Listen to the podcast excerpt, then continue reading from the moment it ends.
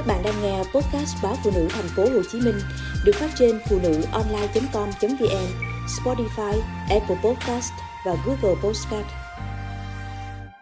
Nhiều người trẻ bị lây nhiễm H I V vì chủ quan. Theo số liệu tám tháng đầu năm hai không hai ba của Bộ Y tế, cả nước có khoảng hai trăm bốn mươi chín nghìn người nhiễm H I V. Điều đáng lo ngại là số lượng người nhiễm trẻ đang tăng lên.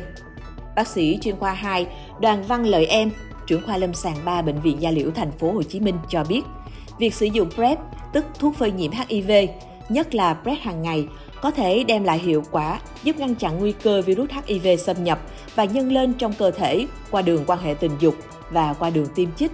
Tuy nhiên, PrEP không ngăn ngừa một trăm phần trăm nguy cơ mắc bệnh, cũng không thể thay thế hoàn toàn các biện pháp tình dục an toàn. Ngoài ra, PrEP cần có thời gian mới phát huy được tác dụng. Với PrEP dùng hàng ngày, tùy vào vị trí quan hệ, mất ít nhất bảy đến hai mươi mốt ngày mới đạt được tác dụng phòng ngừa lây nhiễm trong quan hệ tình dục hoặc nguy cơ lây truyền qua đường máu. Riêng với PrEP sự kiện, thì hiệu quả bảo vệ có thể đạt được nếu dùng trước từ hai đến hai mươi bốn tiếng trước khi quan hệ, bác sĩ Đoàn Văn Lợi Em chỉ rõ. Theo thống kê của Bệnh viện Gia Liễu thành phố Hồ Chí Minh, từ đầu năm đến nay, mỗi tháng bệnh viện ghi nhận trung bình có khoảng một trăm tám mươi tám ca mắc H I V. Phần lớn do quan hệ tình dục không an toàn. Đa số bệnh nhân cho biết có uống phòng ngừa nhiễm H I V nên ít dùng phương pháp bảo vệ khác.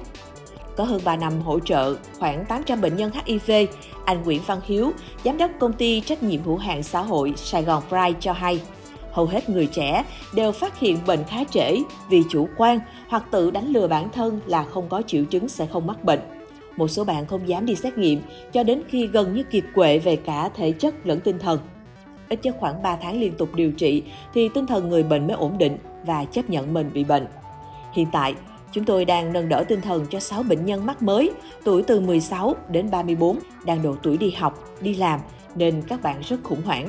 H I V được xem là một trong những virus chưa thể điều trị khỏi hoàn toàn.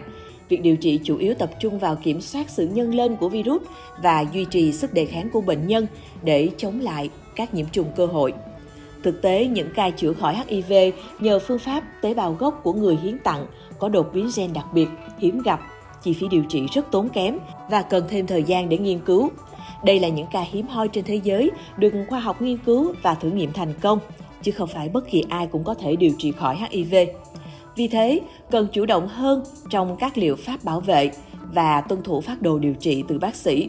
Bác sĩ Đoàn Văn Lợi Em khuyến cáo, việc sử dụng biện pháp tình dục an toàn vô cùng cần thiết, phải luôn thực hiện bất kể là quan hệ qua đường sinh dục hay ngoài sinh dục. Bên cạnh đó, cần tìm hiểu, thảo luận cởi mở về lịch sử tình dục với bạn tình trước khi tham gia vào bất cứ hoạt động tình dục nào.